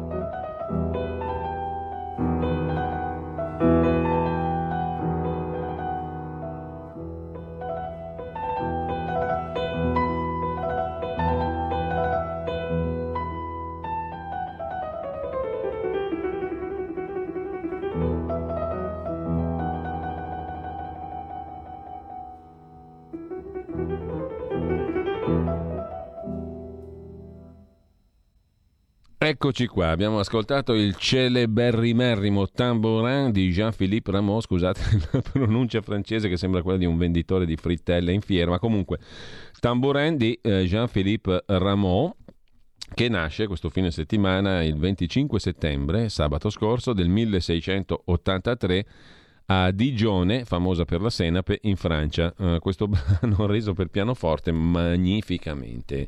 Il tamburino di Jean-Philippe Rameau. Ma torniamo ai nostri meravigliosi quotidiani con Libero, prima pagina di Libero dedicata al piano di Draghi per comandare in Europa, elezioni tedesche testa a testa, SPD CDU, governo in alto mare, ora l'Italia può occupare il vuoto di potere. Fra due anni Mario punta alla guida del Consiglio dell'Unione Europea. Via la Merkel arriva il nostro Draghi. E poi Attilio Fontana che si sfoga con Libero, con Pietro Senaldi, mi hanno linciato per colpire la Lega, ma sul Covid sono avanti da sempre. L'intervista da pagina 1 volta a pagina 9, avevo capito solo io sul Covid e mi linciavano. Noi massacrati per odio politico contro la Lega. Salvini oggi ha ragione a non dire sempre sì. Ricordo di aver passato le notti al telefono con Conte per supplicarlo di chiudere tutto, ma lui niente, così abbiamo perso una settimana. Sul Green Pass non c'è nessuna svolta leghista, la posizione moderatamente critica assunta da Salvini è più funzionale al dibattito e all'estensione del vaccino, dice Attilio Fontana intervistato su Libero in prima pagina. Se non riesci a dimostrare quello che è vero, perché l'opinione, scrive Libero, l'opinione pubblica viene manipolata al punto che la bugia diventa una verità, mormora il Presidente. Siamo stati gestiti da persone che non sapevano quel che accadeva in Lombardia e pontificavano da Roma. Conte è stato qui una sola notte, poche ore, una visita lampo oltre due mesi dopo la comparsa del virus. Ho subito un massacro da politici avversari e giornali che li sostengono. Quando, primo in Italia, ho fatto un video per chiedere ai lombardi di indossare la mascherina, sono stato insultato al punto che per giorni ho pensato di aver sbagliato io. Un'associazione consumatori ha minacciato di chiedermi milioni di danni per aver rovinato l'immagine del paese. Zingaretti, collega laziale, è venuto in pellegrinaggio sui Navigli per esortare la gente a uscire insieme al sindaco Sala. Lo stesso ha fatto Gori, Bergamo non si ferma e anche Fratelli d'Italia Ricordo che Meloni fece interventi per rassicurare i turisti stranieri, invitarli a venire in Italia. E invece avevamo ragione noi, eppure avevamo tutti contro. I nostri dati erano già gravi, sono stato il primo a capire quel che sarebbe successo, dice Attilio Fontana su Libero. Sempre da libero il pezzo di Alessandro Sallusti, via le restrizioni per chi è vaccinato, i protocolli sono sorpassati. E poi Vittorio Feltri, 20 milioni di italiani campano sulla gobba di chi paga troppe tasse, il sistema fiscale premia i furbi e un focus sui candidati del centrodestra a Roma e a Milano. A Milano Bernardo si confessa, sono pieno di tatuaggi ma ho le mani pulite. A Roma i segreti di Michetti, tribuno del popolo odiato dai radical chic, scrive Libero. L'intervista di Francesco Specchia a Luca Bernardo, candidato sindaco centrodestra a Milano, sono pieno di tatuaggi ma ho le mani pulite. Mio nonno era partigiano, se mi chiamano fascista rido, odio gli estremismi, ho in lista un trans. Ho vergogna a chiedere soldi agli amici, cosa vorranno in cambio? È Albertini il modello, ci faremo un giro in Vespa per la città, dice ancora Bernardo.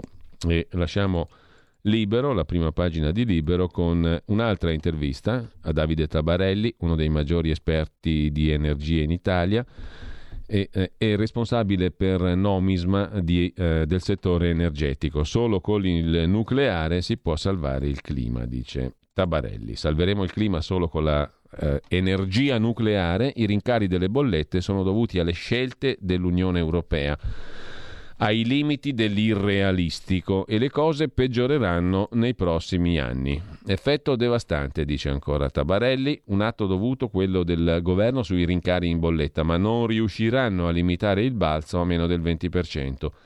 Il piano atomico nucleare è necessario. Chi ce l'ha come Cina, Stati Uniti, Francia e Regno Unito lo usa insieme ad altre fonti. Trivelle nell'Adriatico. In mare abbiamo 200 miliardi di metri cubi di gas. Propongo di far pagare i rincari agli ambientalisti.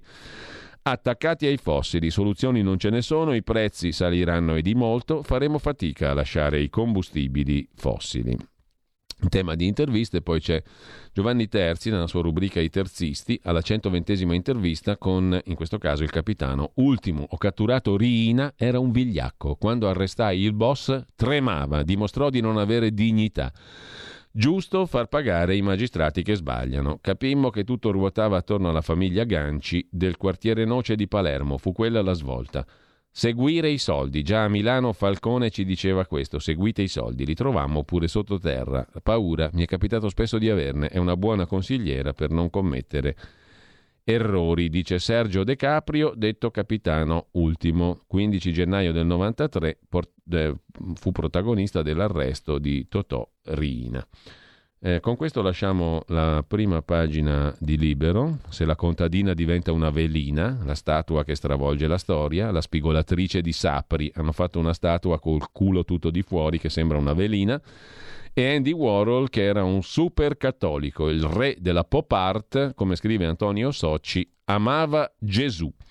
Con questo lasciamo libero, andiamo a vedere anche la prima pagina del foglio del lunedì, che come tutti i lunedì ha un articolone lunghissimo in apertura. Oggi tocca a Maurizio Crippa, vice direttore, la democrazia in altalena.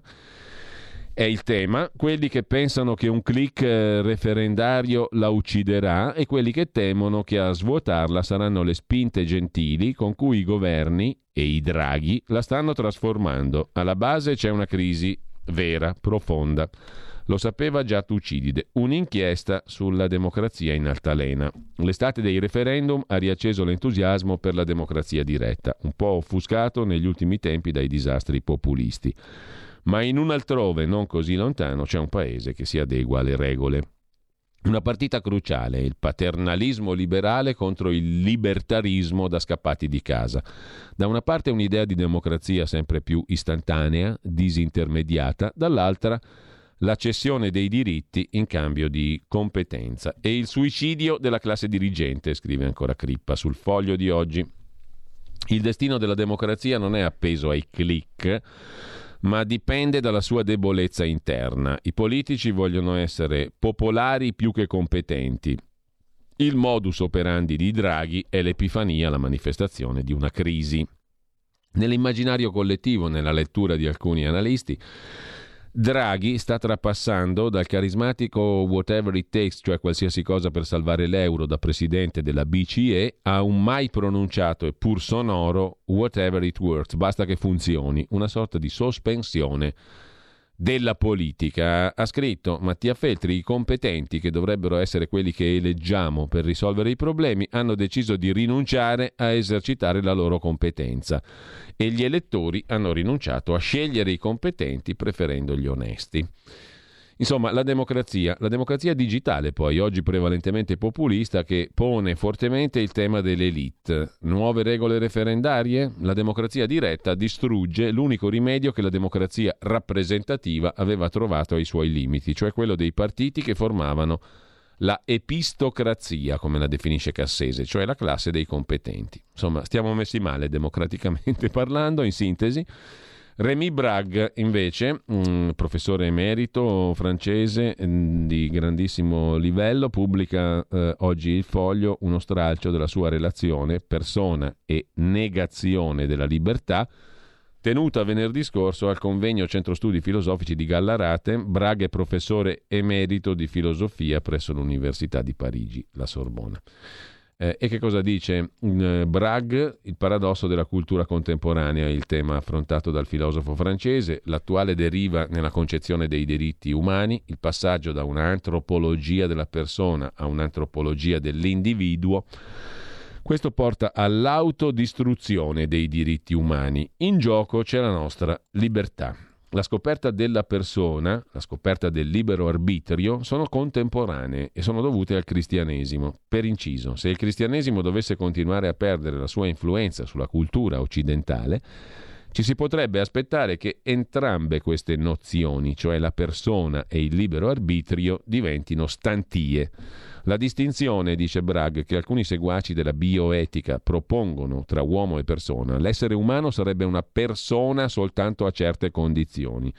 Quando non sarà più in grado di soddisfare queste condizioni, quando avrà perso questa capacità, l'essere umano perderà la sua qualità di persona, con tutti i privilegi connessi. Temi filosofici ponderosi, mentre il giornale apre la sua prima pagina oggi con eh, la questione Covid, rimandate 400.000 operazioni, i danni collaterali del co- della Covid. I chirurghi hanno sottolineato questo calo di ricoveri per altre patologie. Nell'epoca SARS, del SARS-CoV-2 abbiamo rimandato 400.000 operazioni. L'impatto indiretto della Covid ha avuto e avrà conseguenze a lungo termine. La Società Italiana di Chirurgia rilancia l'allarme. Oltre 400.000 interventi, più di un milione di ricoveri annullati nel 2020. Nel 2021 la tendenza è confermata. Se c'è il rischio che tornino i falchi in Germania, decisivi liberali, lo sottolinea Francesco Forte, torneremo all'austerità? Punto di domanda. A Milano Berlusconi scende in campo, serve una svolta, Forza Italia è essenziale. E poi eh, toghe rosse in trincea, area, l'ala sinistra della magistratura si schiera contro le riforme, contro il cambiamento, no alle carriere dei magistrati separate, dice comprensibilmente, prevedibilmente, area. Poi c'è Giorgio Strehler, viene pubblicata in prima pagina sul giornale un'autointervista che Strehler scrisse per il piccolo teatro nel 1984 intelligenza di sinistra in malafede. Streller parlava per la verità anche dell'intelligenza di destra, oltre che di sinistra, per essere equanime, a pagina 24 lo si scopre. In prima pagina però ci finisce solo la critica all'intelligenza di sinistra su Il Giornale, mentre Il Giorno mette in primo piano due questioni, voto all'italiana, la Germania esce dalle urne senza una maggioranza definita e poi col Covid saltati 400.000 interventi. L'editoriale del poeta Davide Rondoni, Deserto Italia, crollo record delle nascite, cresce soltanto l'individualismo. La vita non cresce nel deserto e il deserto può essere anche pressato nei treni della metropolitana. L'Italia si sta dise- desertificando, lo dicono impietosi i numeri che il professor Blangiardo, presidente dell'Istat, mostra. Con i numeri eh, di, dat- di nati attuali, l'Italia passerà da 59 milioni di abitanti a circa la metà. Sono previsioni di lungo periodo, ma la soglia dei 400.000 nati che verranno nel prossimo anno è un segnale di un destino fosco per il nostro paese, un deserto, un sistema che collassa del tutto, scrive Rondoni. Eh, se nel 2020 si è arrivati a 401.000 nati, le previsioni del professor Blangiardo per quest'anno si attestano tra 385 e 395 mila. La pandemia conferma un trend. I numeri ci dicono che questo trend è confermato anche se guardiamo alle nascite di figli di immigrati. Ma com'è possibile che un paese intero, nonostante sia avvisato del deserto che lo sta assalendo, delle conseguenze nefaste sul piano sociale e economico, sembri non muoversi per nulla, non inverta la rotta? Per quale motivo? Quali sono le ragioni di questo deserto? Ne accenno tre, scrive Rondoni. Innanzitutto l'individualismo, propagandato a ogni livello come modello di vita. Le parole chiave sono tutte legate all'esistenza, al piacere e alla realizzazione dell'individuo. Un individualismo che è disprezzo verso l'idea di coronamento di un'esistenza come generazione, nutrito da ideologie dominanti, provenienti con un mix micidiale dal 68, dal consumismo dall'attuale astratta idea della vita come autodeterminazione. Un figlio è un inciampo per l'individualista. In secondo luogo ci sono ragioni economiche provenienti da scelte ispirate a quelle ideologie che scoraggiano l'avventura di generare. Si parla quasi sempre di donne, quasi mai di mamme. In terzo luogo, una riduzione della famiglia da parte cattolica e borghese a una specie di organismo grottesco, chiuso, soffocante. Bisogna aprire le finestre da subito. Con ciò lasciamo anche la prima pagina del quotidiano nazionale Un'occhiata la diamo anche al mattino di Napoli. Il quotidiano napoletano mette in primo piano, tra le altre cose, un'inchiesta. Vendere armi ai ragazzi di Napoli è troppo facile, lo dice anche Don Carmine Amore, parroco di Santa Caterina a Formiello, decano delle parrocchie del centro storico partenopeo. Nei vicoli vedo i minorenni con le pistole e poi la spigolatrice di Sapri, trattata come una velina, col culo in bella vista, tutto scolpito nella statua che le è stata dedicata. Intanto abbiamo anche il tempo di guardare il messaggero e poi appunto il tempo di Roma, così chiudiamo con le prime pagine, poi vi segnalo alcuni articoli degni di nota, andiamo di corsa per altra mente. Dal messaggero il pezzo del professor Luca Ricolfi sulla questione del nodo del reddito di cittadinanza e il ruolo delle aziende. Eh, fino a pochi mesi fa c'era qualcuno che ancora immaginava un autunno catastrofico, scrive Luca Ricolfi. Fine del blocco dei licenziamenti, uno o due milioni di posti di lavoro bruciati, un esercito di disoccupati alla ricerca di un lavoro. Oggi no. Chi ha occhi per vedere ha preso atto che lo scenario è l'opposto. Quel che manca non sono i posti di lavoro, ma i lavoratori. Non era mai successo che la difficoltà di trovare personale, specie per i piccoli esercizi, fosse così tangibile e generalizzata. Io stesso ho raccolto testimonianze sconcertanti. Ci sono attività che per mancanza di manodopera non hanno potuto aprire, altre hanno dovuto lavorare a regime ridotto, altre ancora costrette a dimezzare l'attività in corso d'opera. I neoassunti rinunciavano dopo pochi giorni di lavoro.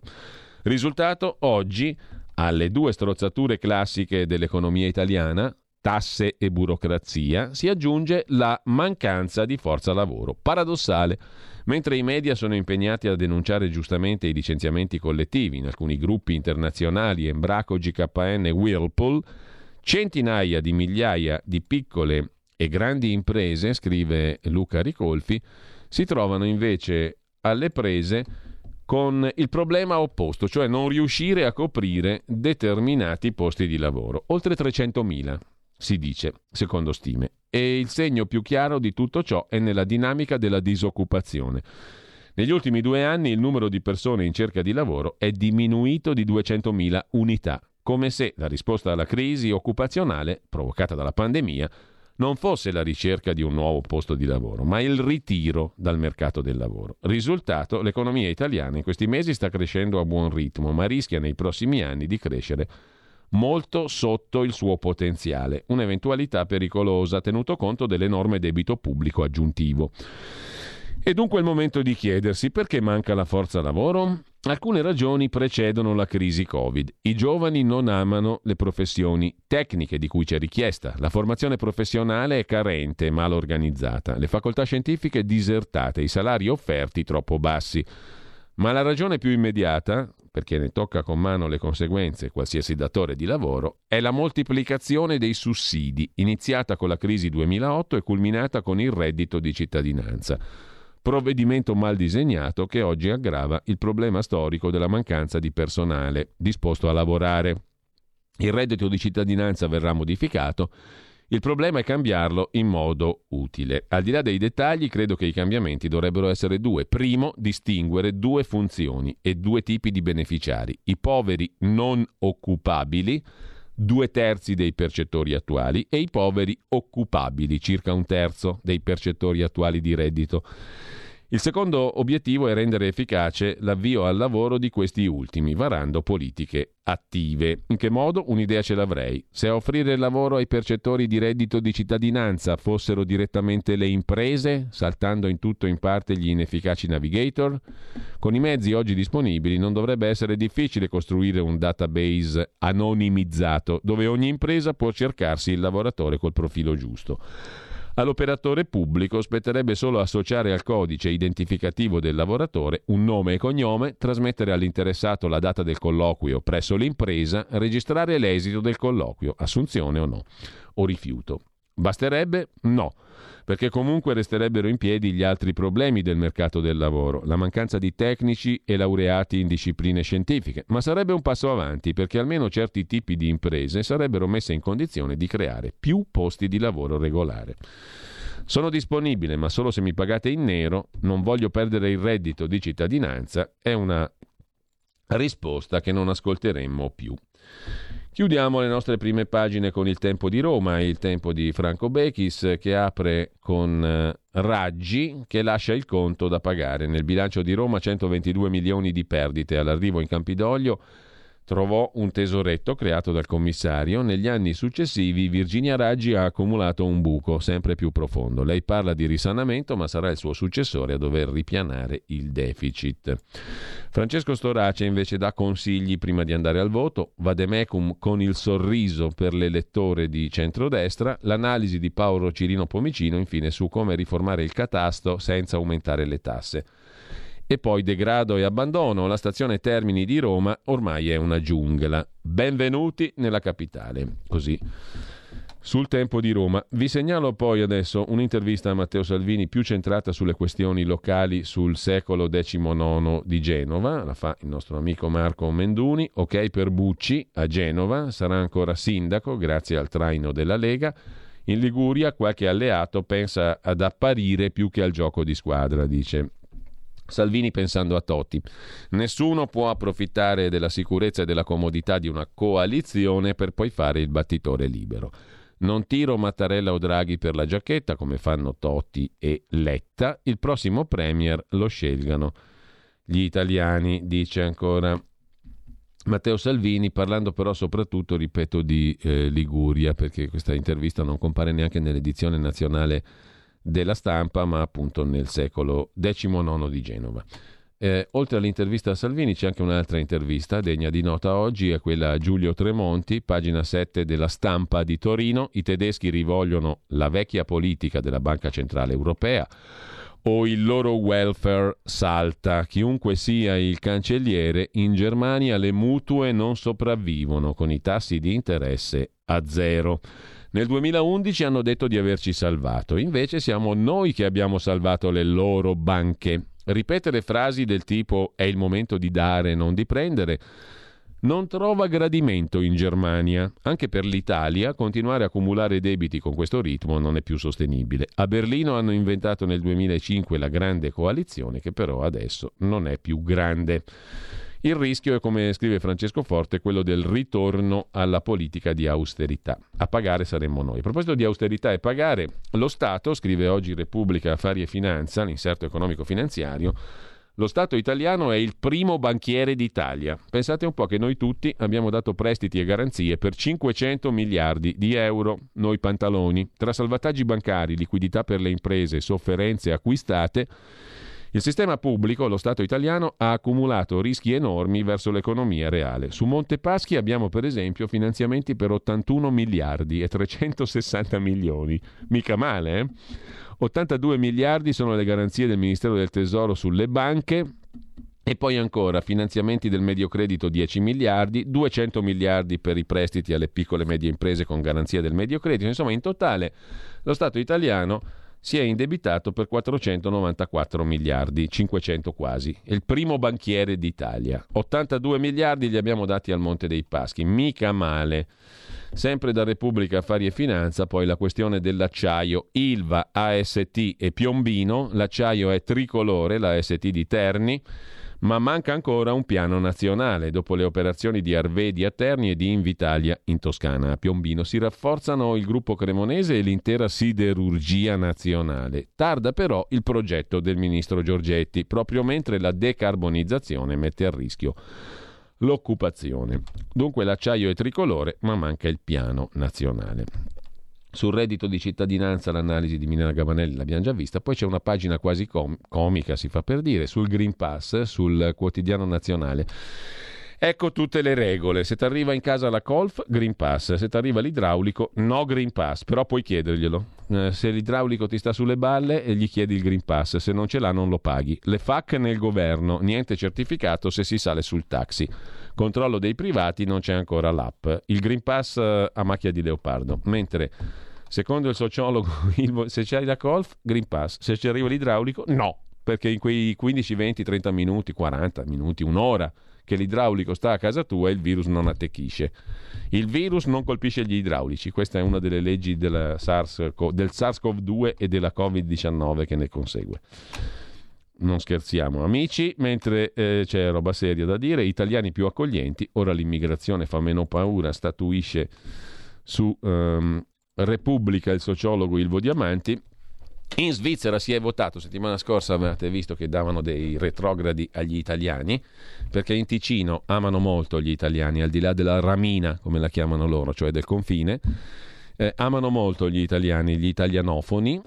Svolta in Svizzera si votava per le nozze gay, mm, c'era la propaganda che diceva se voti contro le nozze gay sei un italiano, cioè un retrogrado, un maschilista, un mezzo fascista, uno schifo di uomo o di donna.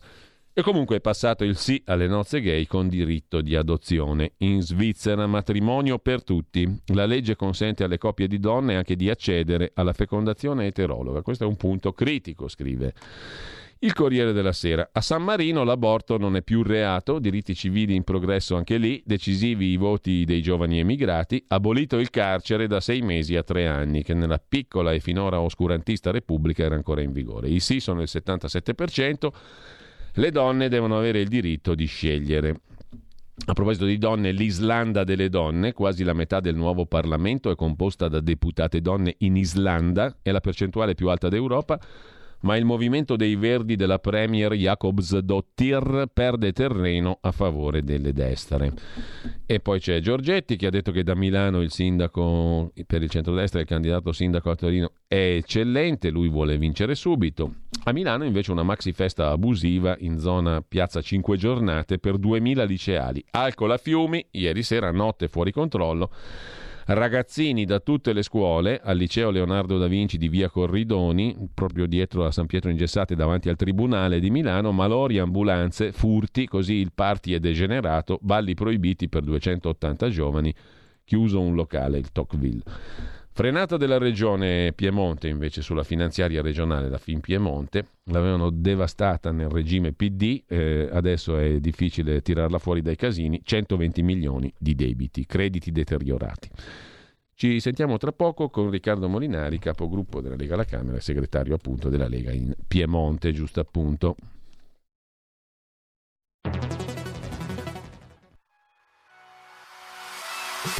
Chi sbaglia paga. Ci metto la firma. Referendum giustizia. 1. Riforma del CSM. Stop allo strapotere delle correnti. 2. Responsabilità diretta dei magistrati. Più tutele per i cittadini. Chi sbaglia paga. 3. Equa valutazione dei magistrati. I magistrati non possono essere controllati solo da altri magistrati. 4. Separazione delle carriere dei magistrati. Stop alle porte girevoli per ruoli e funzioni. 5. Limiti agli abusi della custodia cautelare. Per una giustizia giusta è un equo processo per tutti. 6. Abolizione decreto Severino. Più tutele per sindaci e amministratori. Firma anche tu ai gazebo della Lega nelle piazze e in tutti i municipi d'Italia. Trovi tutte le informazioni sul sito legaonline.it. Chi sbaglia paga. Ci metto la firma.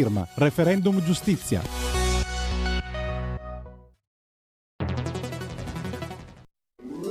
Stai ascoltando RPL. la tua voce libera, senza filtri né censura. La tua radio.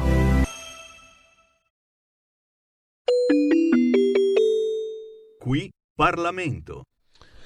Ed eccoci con il nostro appuntamento, come tutti i lunedì, con eh, Riccardo Molinari, capogruppo della Lega alla Camera, segretario della Lega in Piemonte. Riccardo, buongiorno, grazie per essere con noi come tutti i lunedì e buon inizio di settimana.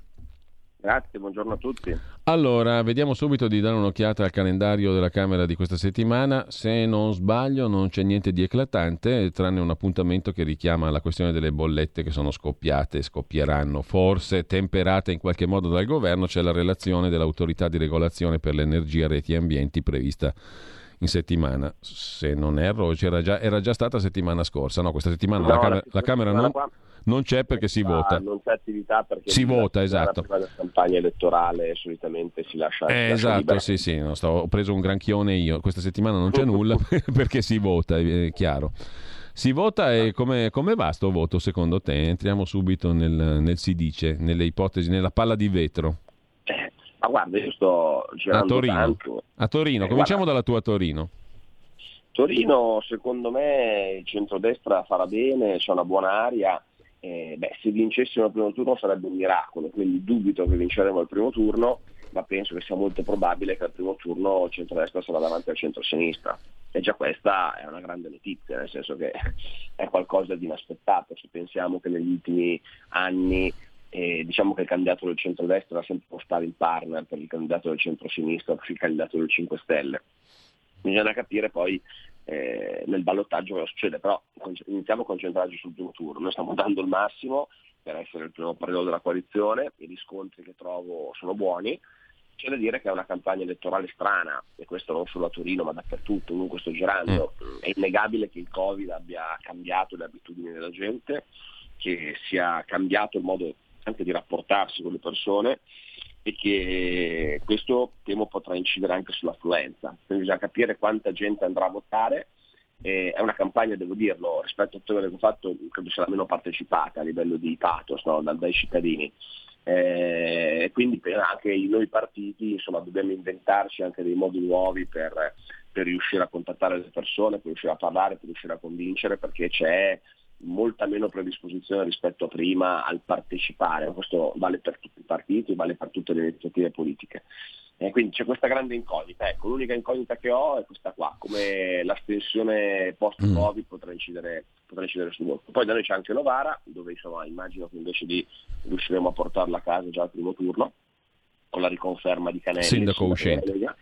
E poi insomma sul territorio piemontese abbiamo altri centri più piccoli, c'è Domodossola, c'è Trecate, ma insomma, c'è, c'è Pinerolo, ma due, è chiaro che le due partite politiche a livello nazionale sono Torino e Novara. Torino e Novara. E, e, non è, farà ottima figura. Eh, e non è messa male la Lega. Eh, per mettere un po' di pepe io citerei a proposito di Torino l'intervista alla stampa di Torino oggi a Giancarlo Giorgetti mm. che stentoriamente dice invece a Milano Sala può vincere al primo turno e qui a Milano comincia, cominciamo a ragionare diversamente. A Roma appunto di domanda si vedrà. Adesso non voglio non voglio... Guarda, io dico, non, ah, questo l'ha detto anche, anche, da Milano qualche giorno fa, è uscito, è uscito con sta roba. Mm. Io stasera alle sei e mezza sarò a Milano perché invitato dalla segreteria della Lega Lombarda a chiudere la campagna elettorale insieme a Matteo Salvini, anzi ci sono gli ascoltatori, li invito a venire in zona Niguarda per la chiusura della campagna elettorale. Noi come dirigenti del partito abbiamo il dovere di spingere e invogliare la gente a votare fino all'ultimo, non certo quella di dare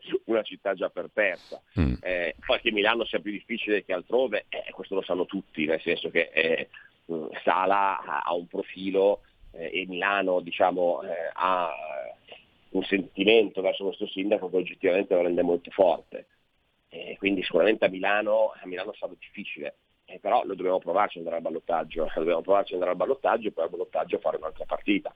Quindi bisogna convincere la gente ad andare a votare, andare a votare per la Lega. Su Roma, su Roma diciamo che secondo me molto influirà su chi andrà al ballottaggio, nel senso che eh, prima di tutto Michetti al ballottaggio deve andarci, mm. penso che non abbia problemi, e poi che si, bisogna capire chi è l'altro competitor, se è Gualtieri, se è la Raggi, sulla base di quello fare le conclusioni. E sarà fondamentale capire come i voti di Calenda e della Raggi, nel caso in cui sia Gualtieri, vengono divisi. O viceversa se dovesse essere la Raggi dove vanno i voti di Gualtieri anche se oh, basta, in quel caso credo sia abbastanza certo dove vadano. Eh, viceversa invece potrebbero esserci delle sorprese Ecco, dal quadro mm, locale a quello nazionale, e qui mi rifaccio ancora alle parole dell'intervista che abbiamo letto stamani in rassegna stampa a Giancarlo Giorgetti, il quale sostiene che la vera discriminante politica a livello nazionale per i prossimi sette anni è cosa fa Mario Draghi, se va al Quirinale, se va avanti col governo e se va avanti con chi lo fa perché appena arriveranno scelte politicamente sensibili, questa coalizione molto vasta che sostiene Draghi si spaccherà, ragiona Giorgetti. A gennaio manca un anno alle elezioni e Draghi non potrà più sopportare un anno di campagna elettorale permanente. Per cui l'interesse del Paese è che Draghi vada al Quirinale, si facciano subito le elezioni e governi chi le vince. Insomma, siamo davanti alla situazione in cui tutto dipende da quello che sceglie di fare Mario Draghi. E, e, per collegarmi diciamo a un'altra parte della nostra mattinata, perché tra poco, dopo la nostra conversazione, dopo la rubrica dedicata um, alle bellezze del Monumentale di Milano, che non c'entra nulla con la politica, ma ne parla perché parleremo di sindaci. In ogni caso. Dopo avremo con noi Carlo Freccero insieme a Francesco Borgonovo. No? Avrai visto, Riccardo, che um, Freccero ha posto il tema della democrazia e della sua salute in ordine a un tema macro, quello del grande riassetto dei poteri mondiali che si servono anche della vicenda Covid per ridisegnare il potere e ehm, come dire, gli assetti di potere. Allora, non voglio farla troppo lunga e troppo vasta, però Draghi in questo quadro è visto come uno degli aspetti di questo riassetto di potere. No? La tecnocrazia che prende il potere e la democrazia che vacilla, per farla un po' troppo breve. Tu come ti orienti in tutto questo discorso? E poi torniamo a bomba sul cosa fa Draghi, come la vedi? Eh, sono molto collegati i due temi, nel senso che in questo caso eh, condivido come dice Giorgetti, non perché siamo nelle mani di Draghi, ma perché il governo, e qua mi ricollego a Freccero anche, quindi cerco di stare nelle due domande, eh, il governo è nato proprio sulla base dell'emergenza Covid. Se non ci fosse stata l'emergenza Covid, evidentemente mai avremmo avuto la Lega e Forza Italia insieme al 5 Stelle e al PD. Questo è stato possibile sulla base del, delle necessità di affrontare una grande emergenza sanitaria. Ora, la ragione d'essere di Draghi però è questa qui, non è che Draghi c'è perché è il migliore, sicuramente sarà una delle migliori figure che abbiamo a livello nazionale, ma c'è perché serviva una figura sopra le parti eh, per affrontare questa emergenza. Una volta che si spera abbandonata l'emergenza, eh, non è che può restare strutturale questa situazione, non può restare strutturale perché diversamente avrebbe ragione Freccero, cioè staremmo di fronte a una, un reset, una riorganizzazione, una esautorazione dei parlamenti nel nome della tecnocrazia e nel nome delle competenze, del sapere superiore. E questo ovviamente è una cosa su cui noi non ci possiamo stare, perché adesso, finita la parte emergenziale, quindi i vaccini, i sostegni, eh, queste mm. cose qui che abbiamo dovuto affrontare negli ultimi mesi, iniziano le scelte politiche e quindi come si fa la riforma della giustizia, come si fa la riforma del fisco, eh, come si fa la riforma degli ammortizzatori sociali, delle pensioni. E queste sono scelte politiche e la vedo molto complicata che Lega e PD e 5 mm. Stelle mm. possono a, a trovare una posizione di sintesi. Allora, diciamo che l'andare al Quirinale sarebbe la naturale evoluzione per chiudere la fase emergenziale. Quindi eh, dipenderà che cosa vuole fare lui, ma se lui non dovesse voler andare al Quirinale e volesse continuare, siamo di fronte a un problema politico, perché la domanda più che se Draghi può reggere la campagna mm-hmm. elettorale è ma la Lega ci può stare in un governo insieme agli altri finita l'emergenza a dover scendere a compromessi continui? Io penso di no.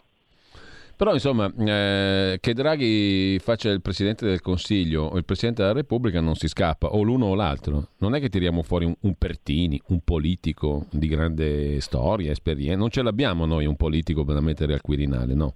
Ma no, sicuramente un politico ci potrebbe essere e andrebbe tirato fuori. È evidente però che per come sono andate le cose, nel momento in cui Draghi ha avuto l'appoggio di tutto il Parlamento mm. e ha, ha, avuto i ruoli internazionali che ha, e nazionali che ha avuto, nel caso in cui desse la disponibilità, c'è una base elettorale che partirebbe con, partirebbe con, un vantaggio enorme rispetto mm-hmm. a qualsiasi altro candidato. Sì, Detto sì. questo, è chiaro, è chiaro, che i partiti e il centro-est lo sta facendo, devono ragionare su dei candidati di parte di bandiera, anche perché questa volta diciamo che il centrodestra i numeri per giocarsela ce l'ha. Quindi ecco, due questioni. Due questioni ancora, poi ci salutiamo. La prima riguarda Luca Morisi, stamani abbiamo letto tutti in rassegna stampa, io faccio questa domanda con il più grande rispetto per eh, le persone e in presenza di una vicenda ancora oscura, come scrivono i due quotidiani che ne danno più ampio rilievo in prima pagina, cioè il Corriere e la Repubblica. Vedo che la stampa fa un trafiletto proprio a margine dell'intervista di Giancarlo Giorgetti. Quindi, fatta la premessa che personalmente e anche per quello che mi compete sempre questa radio ha cercato di distinguere le questioni, di rispettare le persone, è venuto fuori in prima pagina sul giornale qualcosa di personale che ancora è molto oscuro. Io sto a quello che raccontano i giornali che pure l'hanno sparata in prima pagina. Ecco, eh, ti chiedo una valutazione sul punto di vista più generale, non tanto della vicenda individuale della quale sappiamo quel che sappiamo, cioè quello che abbiamo letto stamattina, coinvolto in una indagine per droga, secondo quel, quello che hanno detto tre persone. Eh, esterne a lui e comunque si vedrà. Ehm, la valutazione più generale ha a che fare diciamo con la prima pagina di stamani dove c'è un titolo appunto Lega. Ecco Lega in prima pagina eh, e ti chiedo una tua valutazione. La seconda invece ha a che fare con un altro dei fatti del giorno, tutt'altra natura, ovvero le elezioni in Germania. Qualcuno teme in estrema sintesi che le elezioni in Germania siano il prodromo di un ritorno alle politiche di austerità e che questo condizioni anche le nostre prossime politiche economiche. I temi sono enormi, ma ti chiedo veramente un minuto per chiudere. Allora, eh, la, questione, la, questione, di Borisi ovviamente eh, scrivono Lega perché è noto che ogni qualvolta che eh, si, può, eh, si, può attaccare, eh, si, può, attaccare, la Lega su qualche vicenda giudiziaria eh, lo si fa. E, e, la Lega è sotto attacco palesemente. Cioè, è evidente che c'è un tentativo di metterci in difficoltà di farci fuori o comunque ridimensionarci elettoralmente prima delle prossime elezioni politiche, perché siamo accerchiati, cioè ogni giorno ne esce una. Quindi questo insomma diciamo che i vecchi militanti leghisti eh, sa, lo conoscono il gioco, no? È già successo tante volte, è successo con la Lega di Bossi, quando c'era il governo Monti, e quindi non mi sorprende che, che possa uscire altro e che si possano creare altri casi. Sulla vicenda in sé partiamo da un primo dato, quando si diceva che non c'era un dissidio politico ma che Luca Morisi era uscito per ragioni personali, era la verità. Mm. Quindi questo smonta altri quintali di inchiostro sì. abbiamo letto nei giorni scorsi sul fatto che ci fosse un cambio di strategia politica, che Salvini volesse diventare europeista, ho letto, ho letto qualsiasi cosa e mi hanno chiesto qualsiasi cosa. Mm. È evidente che è una questione non politica ma personale. Sulla vicenda personale, eh, guarda, io sono assolutamente garantista sempre certo. e onestamente tre persone che ti accusano di aver fatto qualcosa e, e non dimostrano alcunché. Quindi insomma dovranno esserci le sedi opportune in cui accertare e chiarire i fatti, ma non può che andare la nostra vicinanza per il brutto momento a Luca e sperare, augurare a lui che tutto si risolva per il meglio. Eh, è chiaro che non, un'indagine sulla base dell'accusa di tre persone eh, non, è, non, è, un indizio di colpevolezza, è certo, tutta una questione da chiarire. Certo che l'accusa è infamante perché lo spazio di droga sì. è oggettivamente una brutta cosa. Eh, Mi auguro che non sia così e mi auguro che Luca riesca a dimostrare che non è così. Allora, eh, della Germania parleremo poi magari settimana prossima. Ah. Ti dico soltanto se, se, tu vedi all'orizzonte il ritorno dell'austerità, che sarebbe una brutta notizia per noi, non tanto Guarda, bella. Questo, il fatto che abbia vinto l'SPD eh, non so neanche quanto possa essere un ritorno all'austerità, perché diciamo che la CDU eh, e la, la CSU che hanno governato negli ultimi 15 anni non è che sono stati fautori di politiche espansive a livello europeo, quindi diciamo che il problema non è chi vince le elezioni in Germania, il problema è la Germania in quanto tale, in quanto economia. Paradossalmente e credo che con la vittoria del centro-sinistra in Germania forse potrebbe essere allentata un pochino l'austerità rispetto al rigorismo diciamo, dei liberali eh, democratici della CDU. Però vedremo, io penso che alla fine sia un ragionamento, mh, cambierà poco secondo me, Sì. perché comunque l'SPD ha governato con la CDU eh, per tanti anni e quello è l'interesse eh, economico della Germania, fare politiche economiche di austerità a livello europeo perché conviene alla loro economia. Quindi penso che una grande differenza tra il fatto che abbia vinto il centro-destra e il centro-sinistra non ci sia. Bene, grazie a Riccardo Molinari, buona settimana, buon lavoro Riccardo. Grazie a voi, un saluto a tutti. Qui Parlamento.